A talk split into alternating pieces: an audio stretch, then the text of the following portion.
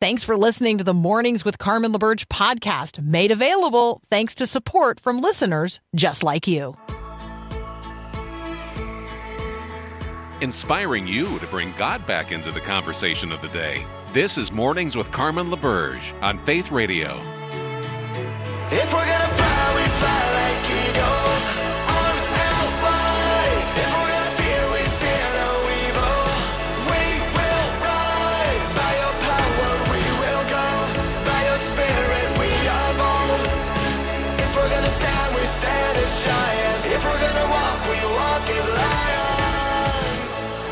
And Happy New Year. Good morning on this first Monday of the brand new year. No, I'm not Carmen. I'm Paul. She's got the day off. This is, though, still Mornings with Carmen here on Faith Radio, and thank you for listening. Hope you had a great Christmas break. I hope you enjoyed our best of shows plus some stuff. And okay, a little cleanup on aisle five because we were doing some giveaways during that. We, you know, we had some interviews and had some leftover books and thought, hey, why not give them away during the holidays? And then our text line broke for a few days. Okay, so if you were by chance listening last week and still enjoying or listening to the podcast and enjoying some of the interviews, like with Fernando Arroyo, the author of uh, what was that? The Shadow of Death. Uh, You heard that on this past Monday, or if you heard the Ronni Kurtz interview on fruitful theology, or uh, the George Wood interview we did Wednesday on the Uncovery and you still want to win a copy of the book, I'll tell you what, it, does no good on our shelves. So why don't you still text the word book? We got it fixed now. Text the word book to 877-933-2484. I'd like to get these books into somebody's hands so it can benefit somebody. So again, I bring that up. That's just some cleanup on aisle five. Anyway, as we start out the morning, as Carmen usually does, I want to continue, and that's to look at our growing your faith verse, which you just heard a few moments ago, hopefully.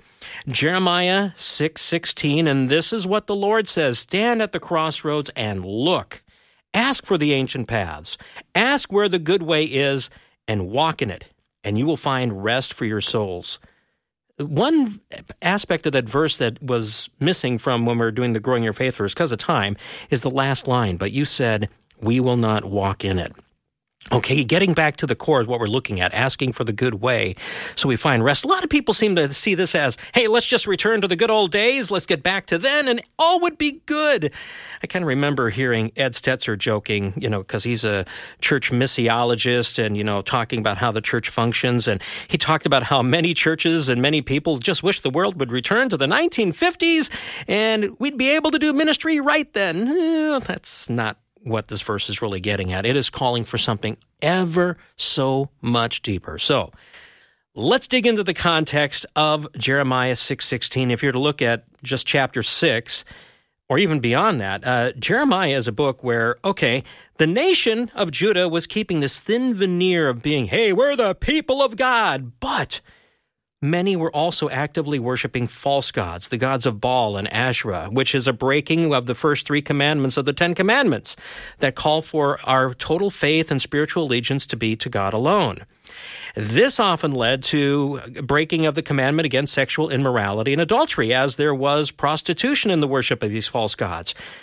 That's bad enough. But then women and children were being exploited, even, you know they're being exploited not only in the worship of these false gods, but even outside of it, because, you know, the one thing led to another. The Sabbath rest wasn't being observed. People were trusting in their own ability to provide instead of trusting in God's. And this would often lead the rich, the nobles of the land, to force the work, uh, the poor to work, not allowing them rest. And again, further exploitation. Uh, you know, the, again, talking about the rich explo- exploiting the poor, breaking the commandments against false witness, theft, and coveting. And they u- were able to use their power to just power their way over these people who were of lesser power. What about the religious leaders? Well, the priest and prophet of that day, oftentimes they were speaking of God's gracious favor, but no call to repentance and to return to the ways of Yahweh. In the book of Jeremiah, the prophet was one who correctly foretold the coming horde of Babylon to judge. It was God's hand of judgment against Israel, against Judah, because of their sin, and he was using Babylon to do it. And that that God would send them into judgment because or into exile because of their wickedness. Oh, yeah, there were false prophets claiming to speak for Yahweh, some having some impressive credentials, like one named Hananiah, saying, Hey, God in two years would be breaking the yoke of Babylon, nothing to worry about. And of course, the king and the nobles followed him because it's what they wanted to hear. They didn't want to repent of the ways that break God's laws and the consequences that lead to destruction. They wanted to he, they wanted only to hear about God's grace and just continue on doing whatever you want to do. Not a problem there. No call to repentance, no call to walk in the ancient paths and the good way that would find them rest. Now, about those ancient paths, too often people think, you know, when it comes to, I, have already brought up the Ten Commandments and walking in them as a way of being faithful to God. They're not just arbitrary rules the Ten Commandments, and if you want to add on the two great commandments that Jesus uh, reiterated about loving the Lord your God with all your heart, soul, mind, strength, and your neighbor as yourself, these things are hard baked into creational order. It's part of what makes the world that we know function well, not just for us as individuals, but as a society. So, for as a as a people to thrive, uh, for people to thrive, to follow these good and to I'm getting stumbling over myself. Pardon me. But for as for us as a people to thrive, these are the ways for our good, for the good of all, leads not to follow them leads to loves that cannot satisfy and often leads to the exploitation of others and eventually to death, not just as individuals but as a people, as a society. Like I said, the invitation of Jeremiah 6:16 is still a beautiful invitation, happened in the midst of one of Judah's darkest times. Judgment was coming, but that doesn't mean the invitation to turn and follow God isn't there. It is. God's first desire is for relationship with his people and for them to walk in the good ways that lead to thriving. So here we are at the crossroads, leaving 2022, getting into 2023. Are you hearing the calling? What in your life goes against those ancient paths, the Ten Commandments or the two great commandments, the very things the Creator built into His creation? Are you starting the year starting here at the crossroads, looking for the ancient paths to find the good ways of the good Creator God so we can find rest for our souls. There is a song Andrew Peterson wrote several years ago. I know we like featuring his music, and we talked to him just recently about uh, his Wingfeather Saga now being a video series. Well, Andrew Peterson many years ago wrote a song to his son who was hitting puberty, about to become a man, there was a lot, and there still is a lot, that uh, can pull us from God way, God's ways. And this verse was the basis of his hope and petition to his son, a song he called, You'll Find Your Way. But if you don't have a teen, don't worry, you can still appreciate the meaning of the song. It's a great one. Let's just listen to a portion of it right now here on Mornings with Carmen.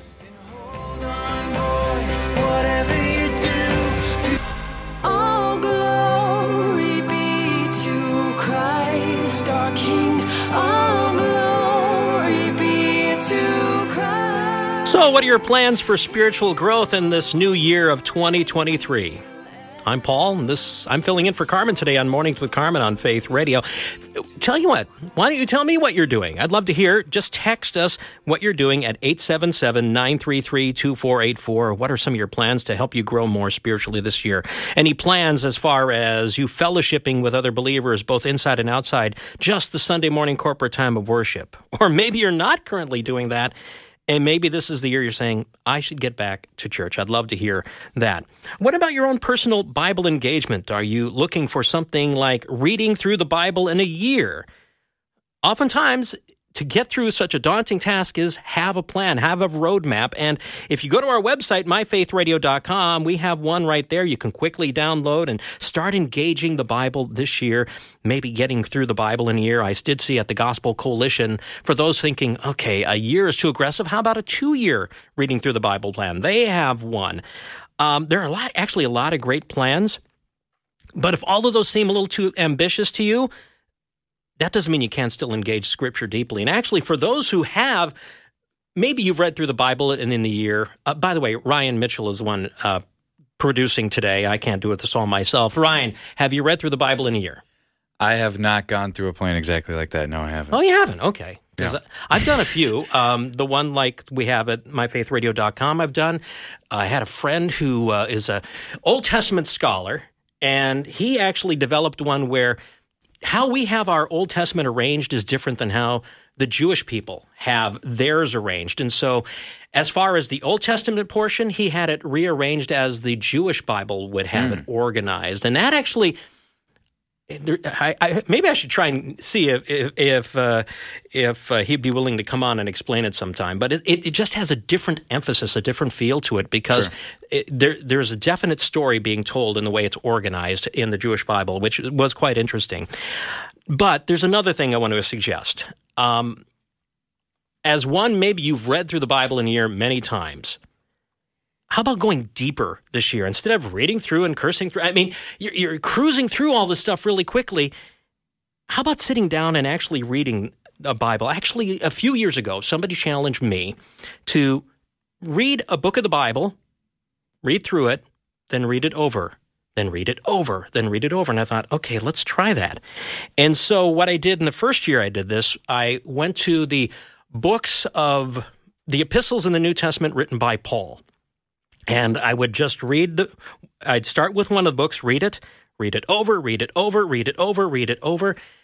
And then I went to one of the other books, and then, you know, I went through, within a year, I read all of Paul's epistles multiple times. And then I did something similar with the other epistles, the ones not written by Paul, minus Revelation. I haven't gone through that one that way yet. And then I did the Gospels. I spent the first quarter of the year in Matthew, and then Mark in the second quarter, Luke and John in the following quarters.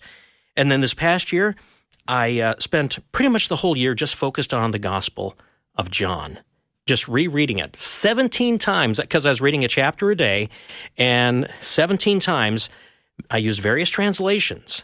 I, you know, just to get a different feel each time. But one things, some of the things that really came out when doing this, it's like I'm starting to hear the heart of the writer, both the earthly writer and God Himself, because each of the books are written for a goal, a purpose. And all of a sudden you get to see how they're fulfilling that purpose and that goal in what they're writing about. It's, um, it's also interesting because all of a sudden I saw the connections between some of these books a lot better. It, um, for example, reading the Gospel of John, and then actually I spent a few days this past week during because you know it's like I can't start the Gospel of John and finish it, so I was doing the Epistle of First John again, and it's like wait a minute, all the thing there was such connection between what John was writing in the Gospel, and then all of a sudden a lot of the stuff he wrote in the First Epistle of John. It's like you see deeper connections.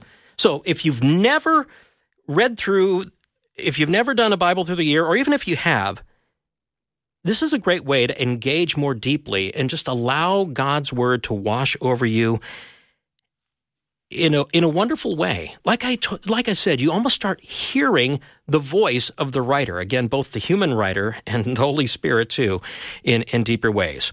Now, what about Bible memorization? Have you done that before? Because that's even more focused. Let's talk about that in just a few moments here on Mornings with Carmen here on Faith Radio. Paul filling in for Carmen today. Good morning. Please prayerfully consider making a tax deductible gift to Faith Radio before the year ends. You can give now by texting the word give to 877 933 2484 or join the support team at myfaithradio.com. Thanks a lot.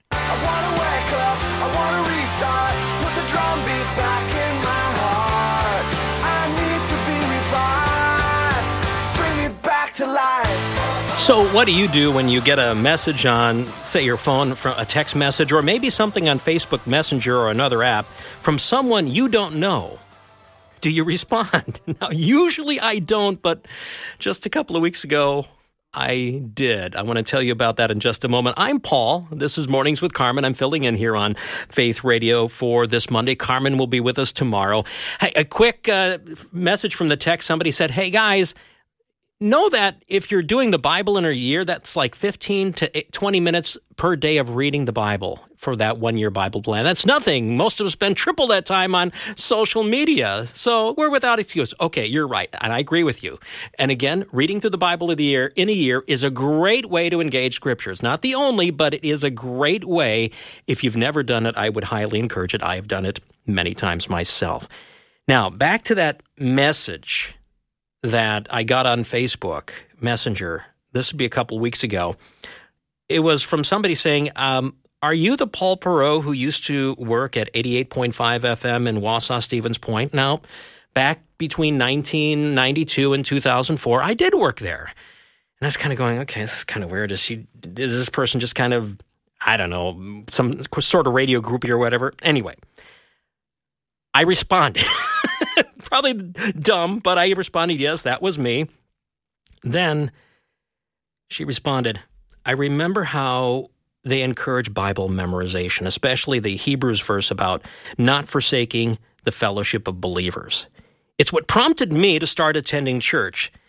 And that gave me the courage to finally leave my sheltered home environment. I I was wow. I was I was dumbstruck there for a bit. Cuz when I was at that station, I um, started doing an on-air campaign based upon Desiring God Ministries 5-year Bible memorization plan called Fighter Verses. I did it with their permission. They were cool with it, just so you know.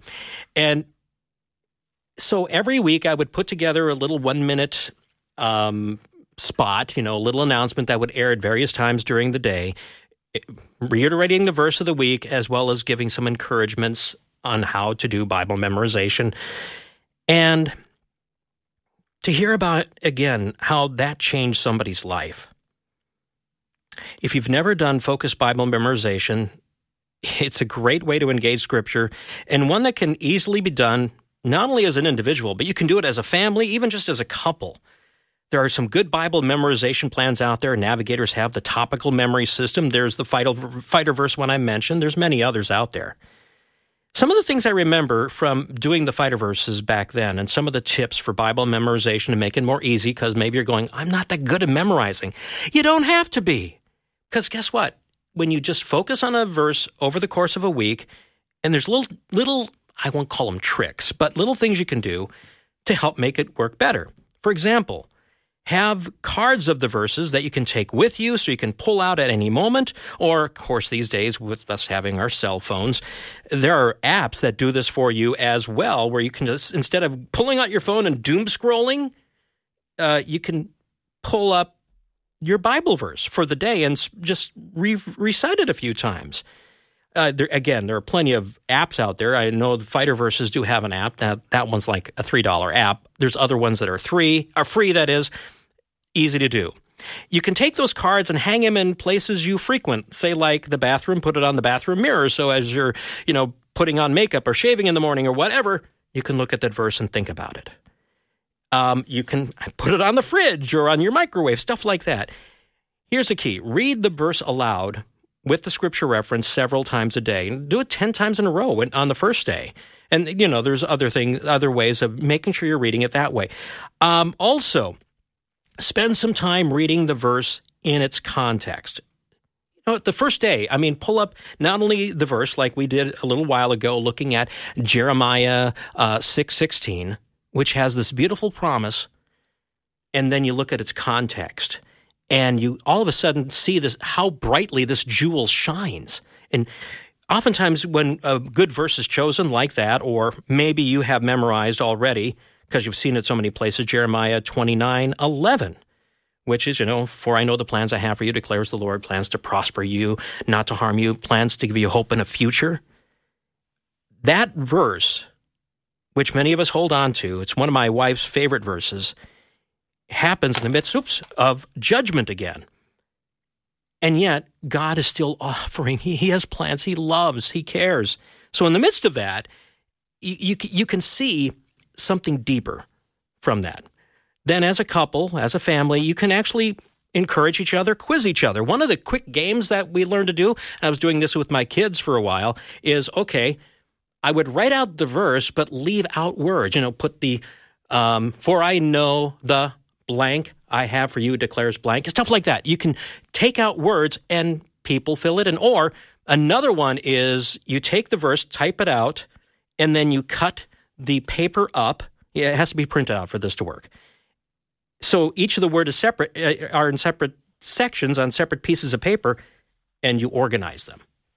And that that's another way. I mean, that's a quick way. These are just little tricks. How about music?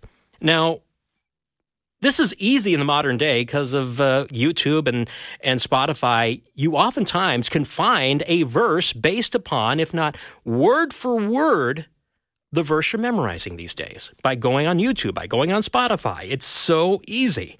There's actually some Bible memorization plans that already have a whole bunch of songs. So you can easily memorize verses that way. Now, as important as verse memorization is, spend time meditating on the verse. Don't don't think about the goal of being I want to have this in my mind so I can, you know, I can rattle it off on what they used to call sword drills. Ryan, ever do sword drills in in uh, your youth group in school? I you know, haven't heard of that term, but I mean, it sounds like something that I've done. It probably just wasn't called sword drills. Okay, okay, exactly, but you know, yeah, Bible quizzing, you know, yeah, absolutely. Same thing here. It's not just about being able to rattle off the verse, but letting it get into your heart. Like, remember, I was talking about this former listener of the station, well, the listener of the station I used to work out in central Wisconsin, and how the verse challenged her in a loving way and changed her life for the good.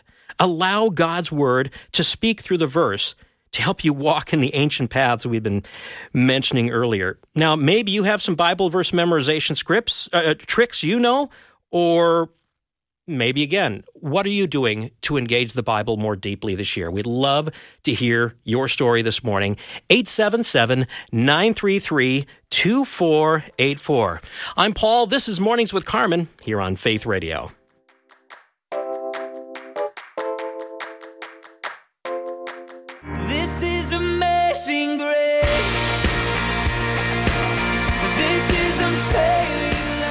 And again, good Monday morning. I'm Paul filling in for Carmen on Mornings with Carmen on Faith Radio. As hopefully you, even during the Christmas break, you've been praying the news. I tell you, a lot to pray about. Uh, Russia has intensified missile attacks over the Christmas break against Ukraine. As a matter of fact, I saw a news article this morning about how one of the Iranian made drones that the Ukrainians shot down on New Year's Day had scribbled on it. They found the wreckage, and on one of the wings, there was scribbled on there Happy New Year.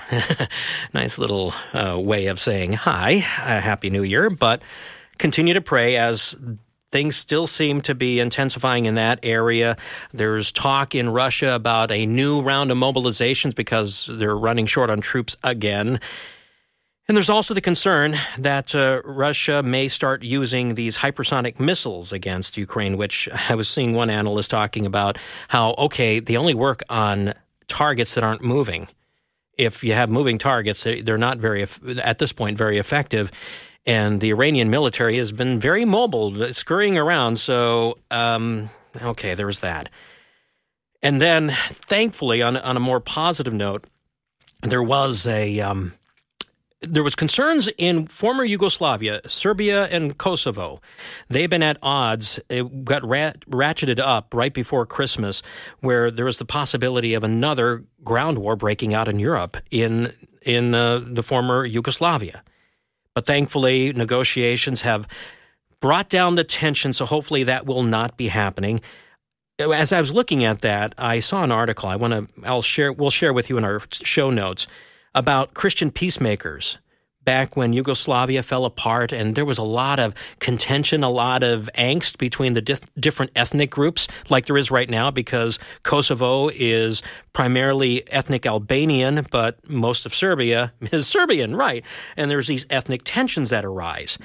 And yet, during the fall apart of, the, of Yugoslavia, the reason things didn't get a lot worse than they were yes, there was the uh, the United Nations and NATO helping out, but there was also Christians and others who were trying to be peacemakers in that situation, and they were seen as traitors at the time, but they helped helped transition this time of unrest in Yugoslavia when it fell apart into well what were more stable nations. So I'll be sharing sh- those in the show notes a little bit later this morning. Coming up in 3 minutes. Okay, here our goal at Mornings with Carmen is to help you apply the mind of Christ to the matters of the day, your personal matters and your public engagement. And it's so easy to fall into the polarization traps of our world right now, especially in the political sphere of our lives. So, how do we bring the mind of Christ and the ancient paths we've been talking about, the ways of God's wisdom, into the new year, into the way we engage the world? Well, let's talk with Dan Bennett in three minutes. He's a political scientist at the Center for Faith and Flourishing at John Brown University. That's coming up here on Faith Radio.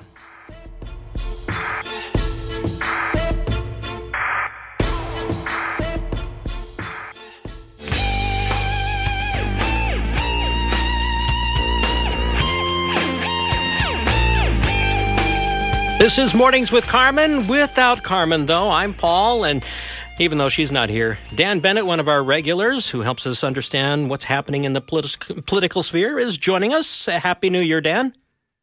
Happy New Year. Thank you. So, did you have a good Christmas apart from my hearing a bit of a cold there? Yeah, no, it, it's been working its way through our family, but Christmas was great. Uh, you know, we've been trying to just treasure the moments we have with our kids. They're 10, 8, and 7. And uh, this was a particularly nice Christmas season uh, to spend with them. Mm, good. Now, I was just asking our listeners a little while ago, and somebody chimed in. I'll read that in a moment here. Um, Daniel, uh, you and your family, any specific ways, any specific Bible reading plans or Bible engagement plans that you and your family do? I know this. I didn't say I was going to ask you this, but I'm asking you anyway. No, that's okay.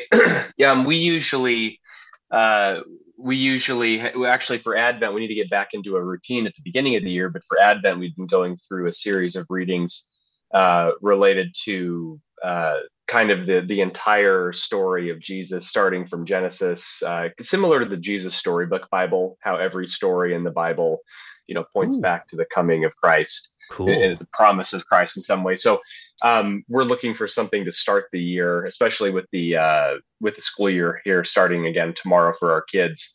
Um, in the past, it might just be a short uh, reading in the evening, um, but I think we might try to go a little bit uh, more substantive this year. Maybe actually just go maybe a, a few verses at a time in the Bible. That sounds like a good plan. Uh, somebody texted in a little while ago, at least the way they start off the year, going through the book of Proverbs, a chapter a day, 31 chapters, 31 days, works perfectly. So that's Not one. Uh, of course, if you have a great plan that you like to follow or just some tips, tell you what, uh, text us your thoughts at 877-933-2484. Now, Daniel, looking at the world of politics, even though, you know, a lot of us were taking time away and probably disconnecting so we can connect more deeply with our families and just relax, stuff was happening. Among the things, uh, right before uh, the Christmas break, the Supreme Court they were asked to uh, at least make a decision regarding Title 42, which has to do with immigration. And tell you what, I'll let you set up what Title 42 is and what the Supreme Court has done at this point. Sure. So during the pandemic, uh, the Trump administration exercised its executive authority under existing law to uh, enact uh, greater restrictions at the border um, in terms of uh, allowing a certain number of migrants to come into the country. And they did this, like I said, in the name of pandemic era uh, security and uh, just re- and those types of restrictions to try to slow the spread of the virus. Uh, it's been about two and a half years since the uh, since the policy was enacted. The Biden administration had been attempting or trying or planning to see the end or the winding down of this policy the Supreme Court uh, decided uh, a few days before Christmas uh, to essentially allow the program to stay in effect. Uh, interestingly, at the request of Republican challengers, uh, including a number of attorneys general in different states, including Texas, uh, those states in the southern border. What's interesting, and this cuts across, I was talking to you a moment ago, what's, what's interesting is this cuts across some ideological and policy lines you know, in, in some respects, Republicans are going to be really skeptical about continuing pandemic era relief programs, uh, whether it's related to, uh, you know, extended unemployment insurance or uh, vaccine requirements for the military, et cetera. Um, but at this particular issue, they're saying, no, we need to keep the policy in place. And the, and the same is true of Democrats, right? Democrats trying to extend some of these uh, policies related to, to the pandemic, but trying to wind this one down I think we were just talking off the air. the issue at play is not the pandemic; it's immigration, right? Mhm. This is a proxy. This is a proxy for immigration policy, and at least at the moment, Republicans have won this particular battle uh, in, in the larger uh, war, really, over immigration in the United States. Okay, now the rule is being held in place for now. Eventually, the Supreme Court will have to make some sort of decision, right?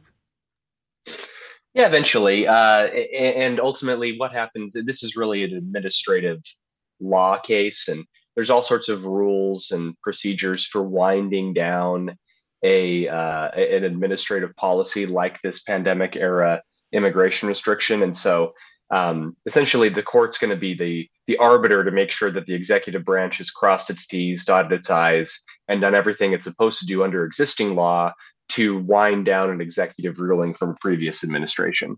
Mm. And again, we get down to the bigger issue here um, the immigration policy we have. Now, we've talked many times with people like um, uh, I- uh, Ma- Matt Soerens with World Relief. He's also with the Yes. evangel- the what is it the Evangelical Immigration Table, and Yes. you know. The, Right now, our policy, our border policy, our immigration policy, and it has this has been the case for so many years now, has been broken, and there seems to, to be no consistent and concerted and joint effort to address the issue. Yeah, and this is uh, one of those issues. It's it's uh, not only is it a cultural issue because it speaks to the future in many respects, the future makeup of the country. What do we want the United States of America to look like in the next 10, 20, 50 years? Um, but it's also an extremely complicated policy issue when it comes to different types of immigration, different types of visas, green cards, the processes for getting these the, this process started. And so when you combine those two things, it becomes extraordinarily complicated. It reminds me a little bit of the fights over healthcare reform in the early Obama in the early Obama years. Right? There was this larger question of, you know, to what extent that should the government be involved, but it was also a question of, you know, what's the government's responsibility in these issues? And so I would I would wager immigration is even more complex and more uh, culturally uh, salient, and that's why it's just so difficult to to move policy. It is. Okay, t- moving to a different topic here. Um, tomorrow, the latest session, the newest session of the of the House of Representatives will be starting off the newest congressional session. And there's still questions about who's going to be the Speaker of the House. Tell us about that. Yeah, so typically what happens, uh, one of the first orders of business uh, for the new Congress, at least in the House of Representatives, is to elect Speaker of the House. Uh, both chambers uh, elect a majority uh, or a leader for their particular party, whichever party is in the majority. In this case, it's going to be the Republicans. They will elect a majority leader, and the Democrats will have a minority leader. Um, Speaker of the House is, a, is the only office that's voted on by members of each party.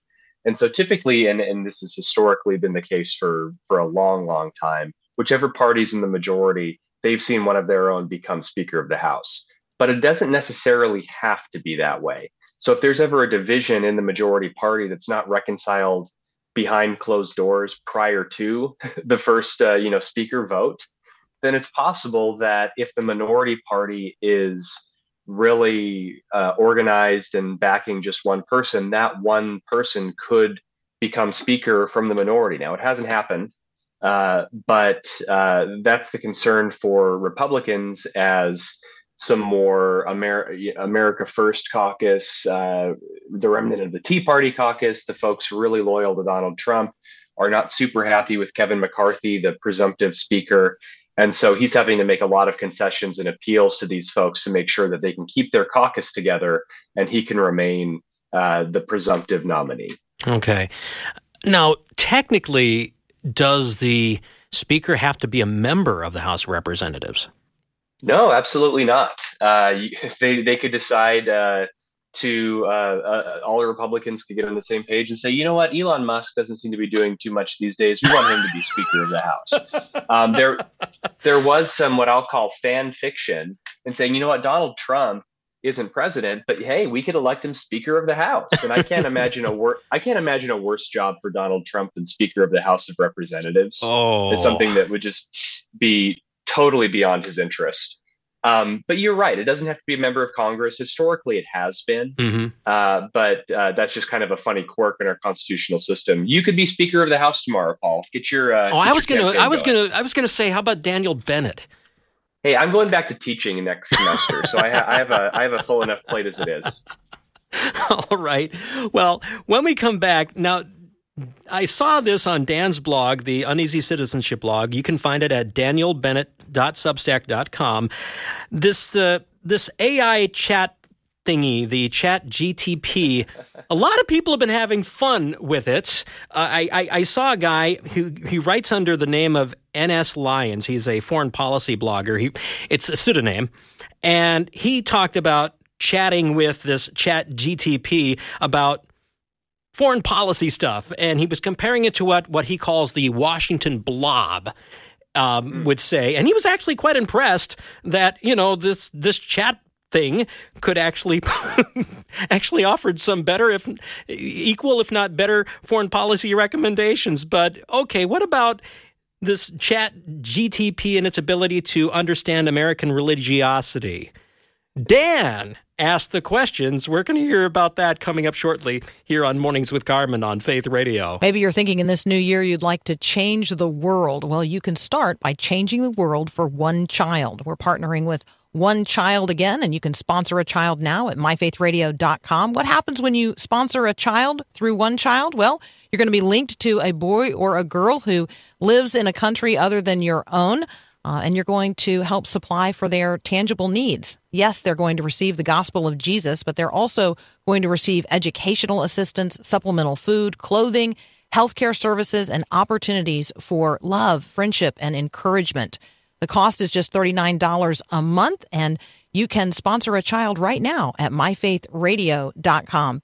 So if you want to change the world this year, why don't you start by changing the world for one child? Sponsor a child today at myfaithradio.com. Cause I'm just a nobody trying to tell everybody all about somebody who saved my soul. This is Mornings with Carmen, just without Carmen. She'll be back tomorrow. I'm Paul Perot, usually the producer, but today I get to host, and I, I enjoy because I enjoy talking with Daniel Bennett, who's uh, with us right now. He's a political scientist at John Brown University, and um, also one who who took on a chat with the Chat GPT thingy. I what?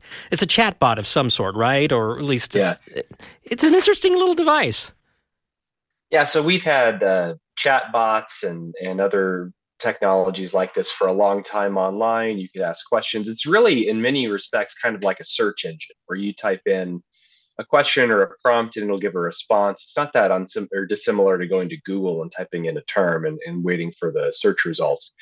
What's different about this is it utilizes some pretty powerful artificial intelligence technology uh, that's continually improving on itself and uh, adding to its skill set, as it were, to provide some pretty sophisticated and very, and in many respects, human-sounding answers. Because that's always been the trick with AI is is it just sounds somewhat clunky or Mhm. doesn't doesn't necessarily respond in the way that a human might respond.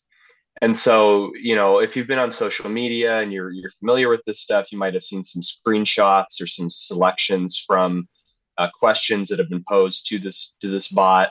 And it's actually it actually sounds pretty cool. One of my favorite examples. Uh, I was listening to a podcast and they asked it a question about where they asked it to write a love story, and it wrote a pretty simple standard love story.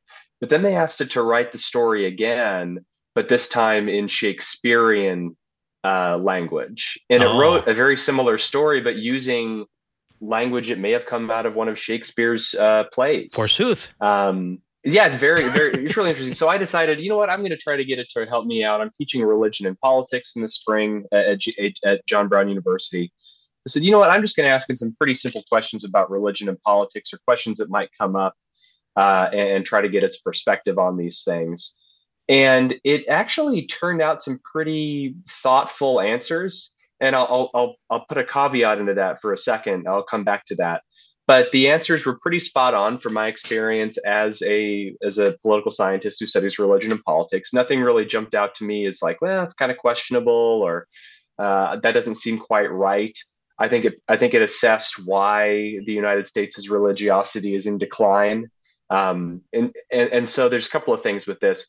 Uh, the, the, thing that it can't do well, at least in my uh, in, in my read on it, it can't make a lot of like value judgments. And so when I asked it, for example, to explain the value of pluralism to American society and the challenges that exist for pluralism with, with respect to religion, it didn't really have a good answer. It just basically said, well, pluralism's important. Um, but it couldn't it couldn't really give me an answer as to what those challenges look like and how do we try to balance those tensions. Mm-hmm. And so if, if, if this was a student response, it wouldn't have been a very good uh, attempt, right? Because it didn't actually wrestle with the question. It can regurgitate and and synthesize information really well. It still is having trouble processing a lot of maybe the deeper level thinking. Um, and so, as a professor, that gave me a little bit of hope that students just won't be able to go into Chatbot and type in their essay questions and receive a unique, fully formed answer that they can then, you know, plagiarize uh, to their professor. Um, you know, they, it still has some work to do, but I think it's a really interesting development in artificial intelligence. And if you're ever bored at work, you can ask him a question or get a conversation going. Ask him to write you a song. I mean, th- that's one thing you can you can do, and and then uh, you'll have something to think about for the rest of the day. Well, it did poetry for you, I guess. You know, um, because you asked yeah, about it. Could you you know summarize your answer about religiosity in America by making it a poem, and it did. So it did, yeah. It made it. It made it a, a few line uh, little poem, which is again, it wasn't the, the the best poem, but you know, it's a poem that a computer came up with, so I think it's pretty good. Well, he should have asked it to do it in Shakespearean sonnet. I should have. I yeah, should have. Yeah. I, long and the short of it is, I'm looking at this and I get the general inclination that uh, at jobs for people like Ed Stetzer, who analyzes religiosity in America, and Thom Rainer, who does something very similar, their jobs are pretty safe at this point, I'd say. I would say so too. okay. But you got, got just a couple of moments here. Now, this is something I've been waiting for for a few years. You've been working on a book called Uneasy Citizenship Embracing the Tension in Faith and Politics. And that's due out later this year, right? That's the goal. Yeah, I just sent uh, a lot or uh, a bunch of chapters to the publisher uh, before the end of the year. I'm finishing up uh, polishing a couple of final chapters before the end of this month and uh, the the gist of the book is it, it, it's acknowledging challenges to political and cultural engagement from a Christian perspective. It's not you know saying that things are great. Everybody who's talking about problems is you know doomsaying and and looking for problems, but it's also saying that despite these problems, there are some real challenge or there's some real opportunities for Christians living in this particular moment in history uh, to affect and engage with our culture and our political system from a slightly different uh, vantage point or perspective, but in a way that can be a really encouraging uh, or, or, a way that can really utilize our Christian witness in a way we haven't really been able to do over the past several decades. So I'm excited to I'm excited for it to be out there in the world, and hopefully it'll it'll be of encouragement to some of your listeners. I'm just kind of wondering if you can summarize in 30 seconds what this different type of engagement you're thinking is uh, should be. So yeah, so I get into this a lot in chapter five uh, of the book. Better political engagement is the tentative chapter title. It's basically less of an emphasis on outcomes and more of an emphasis on posture. And so, embracing a distinctly Christian posture in our political system, uh, wherein uh, we emphasize uh, wherein we emphasize the pursuit of justice and the common good over specific policy uh, policy wins or victories. It's where we emphasize uh, a it's it's where we emphasize. Um, uh, my cold is now acting up here, so and that's okay. That's time okay. recalling. But the gist of it is a posture that matters more than outcomes. So often in politics, and and frankly, rightfully so, we tend to be focused on outcomes. Right? We want to see. We want to make sure our our preferred policy or candidate wins. As Christians, I don't think we should necessarily reject that entirely but when push comes to shove, we are called to be different than mm-hmm. the rest of the world, right? We are called to be in the world, not of the world. And our posture and our way of approaching politics can be a real opportunity to show that to a world that is in desperate need of something more hopeful.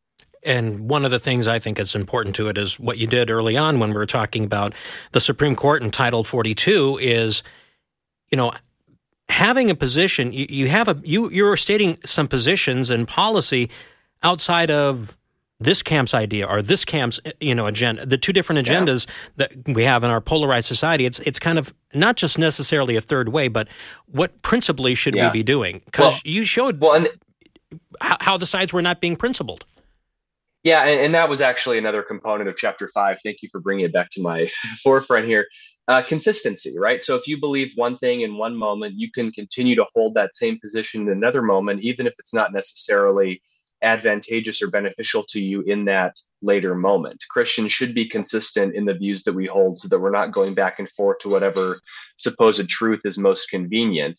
We can be confident in our ultimate truth and therefore be confident in the smaller, at least in, in terms of eternity, the smaller uh, pieces of, uh, uh, of uh, viewpoints that we hold so that we're not going back and forth. Consistency matters. Mhm. We should adopt a position that confounds and confuses the rest of the world. yeah And that would be very confusing for our political system to be consistent these days. That's uh, consistency would be confusing. I don't like that society. it's just a weird idea. But anyway, thank you, Dan, Daniel, for uh, joining us here on Mornings with Carmen, and um, happy New Year again. Happy New Year, Paul. All right, this is Mornings with Carmen. Back in just a moment.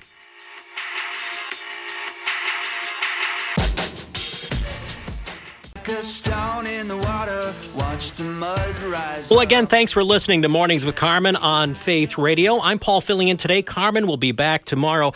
Coming up next hour, okay, new year, new you. How do you how do you look toward the coming year in a good way? Or not, not not coming year, it's here. But how do you live out a new you in the new year? I guess that's one way of putting it. But we'll be talking with Dr. Linda Mintle in just a few moments here on Faith Radio. Thanks for listening to Mornings with Carmen LaBerge. Podcasts like this are available because of your support. If it's important to you to hear things that encourage your faith, click the link in the show notes to give now. And thanks.